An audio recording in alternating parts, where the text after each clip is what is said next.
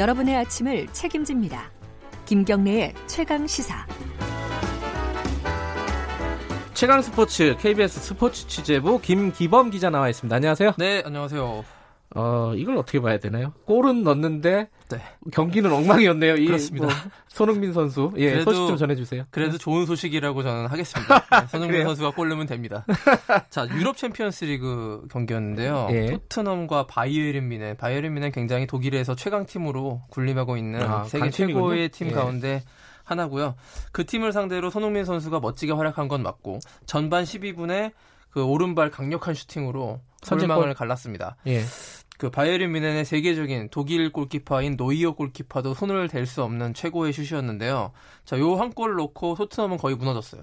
그래서 7대 2로 졌는데요. 예. 그 손흥민 선수는 시즌 세 번째 골입니다. 예. 그래서 유럽 챔피언스 리그에서도 또 골을 넣었다는 게 굉장히 좀 의미가 있었는데 너무 많이 졌어요. 7대 2. 7대 2면은 이게 네. 프로 아이 국가 어떤 그 이게- 인류 팀들의 경기가 이럴, 이럴 수가 그렇죠. 있나요? 유럽 빅리그 팀끼리의 대결에서는 좀처럼 나올 수 없는 7골을 허용했다는 거에서 예. 최근 토트넘 경기력이 좋지 않다라는 비판이 많았는데 음. 그걸 응축해서 보여준 경기라고 볼 수 있고 저는 그 생각이 났습니다.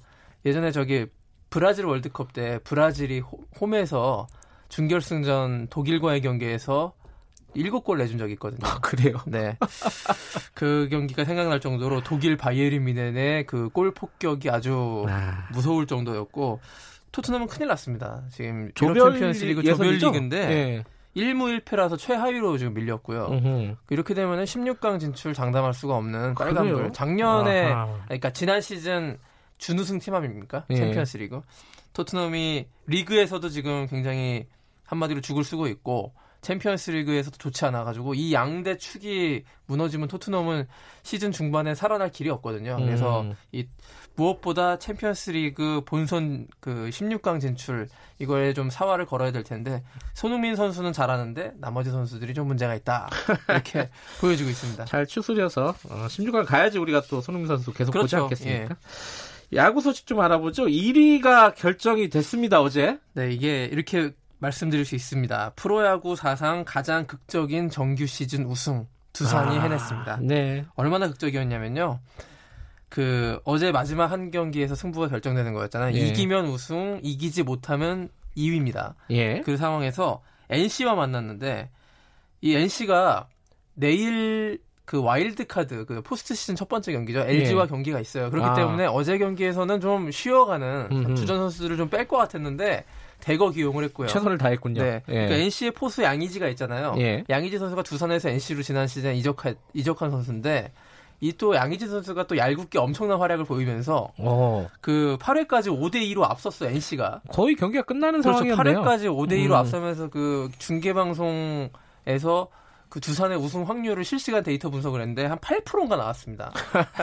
이렇게 되면 거의 물 건너갔다라는 예. 거였는데 아, 좀 8회에 기적적으로 5대 5 동점을 만들었고요. 아하. 그다음에 9회 말에 박세혁 선수가 끝내기 안타를 쳤습니다. 대단하네요. 그래서 예. 정말 극적으로 또 이 박세혁 선수가 또 얄궂은 것이 양의지 선수를 대신해서 포수를 보고 있는 두산에 여러 가지로 좀 재밌는 구석이 굉장히 있군요. 재밌는 예. 경기였다고 볼 수 있고요. 저 어제 포스트 시즌 경기 아니었는데 거의 포스트 시즌 경기처럼 재밌는 경기였고 네. 이렇게 되면서 두산이 5년 연속 이게 한국 시리즈 직행을 하면서 한국 시리즈에 5년 연속 서게 되는 두산에 네. 어떻게 보면 두산 왕조 시대라고 할 수 있는 그런 단면을 또 한번 보여줬습니다. 음흠. 자 일단 어제 SK 팬들이 굉장히 많이 이 두산과 NC의 경기를 아. 직관하러 가셨어요. 그래요. SK 중계- 팬들이 중계 방송에 잡힌 그 SK 팬들의 유니폼 굉장히 많았고요. NC 응원했겠네요. 그렇죠. NC가 저 득점 올릴 때마다 환호하고 좋아했는데 예. 결국에는 좀그 SK 팬들 입장에서 굉장히 안타까운 너무나 안타까운 경기가 됐습니다. 두산 팬들에게는 너무나 기쁜 경기였고요. 이제 예. 두산은 한국 시리즈 갔고 내일부터 NC와 LG가 포스트 시즌 첫 경기 와일드카드 결정전을 예. 시작하게 됩니다. 1년 다 갑니다. 지금 포스트 시즌 시작하고. 네. 김비오 선수 골프 네. 어, 징계가 좀 너무 과하다라는 얘기 있어요. 간단하게 좀 알려주시죠. 네, 김비오 선수가 골프 경기 국내 대회에서 가운데 손가락 욕을 해가지고 예. 갤러리들에게 그래서 징계위원회가 열렸는데요. 어제 징계위원회에 김비오 선수가 직접 출석을 해가지고 그 취재진 앞에서 기자회견을 하면서 무릎을 꿇고 아 사과했습니다. 진짜요? 예, 굉장히 좀 음. 진실성 있는 사과를 했고 눈물을 흘리면서 사과를 했는데 그렇지만 상벌위원회가 굉장히 그 엄격한 잣대를 들이대면서 3년 자격 정지에 3년. 천만 원 벌금인데요.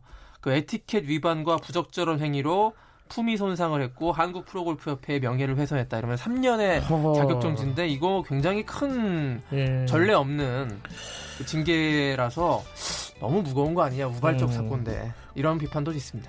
국회가 좀 배워야 될 것 같기도 하고. 네, 여기까지 듣겠습니다. 고맙습니다. 고맙습니다. 스포츠 취재부 김기범 기자였고요. 김경래 최강시사 1부는 여기까지 하고요.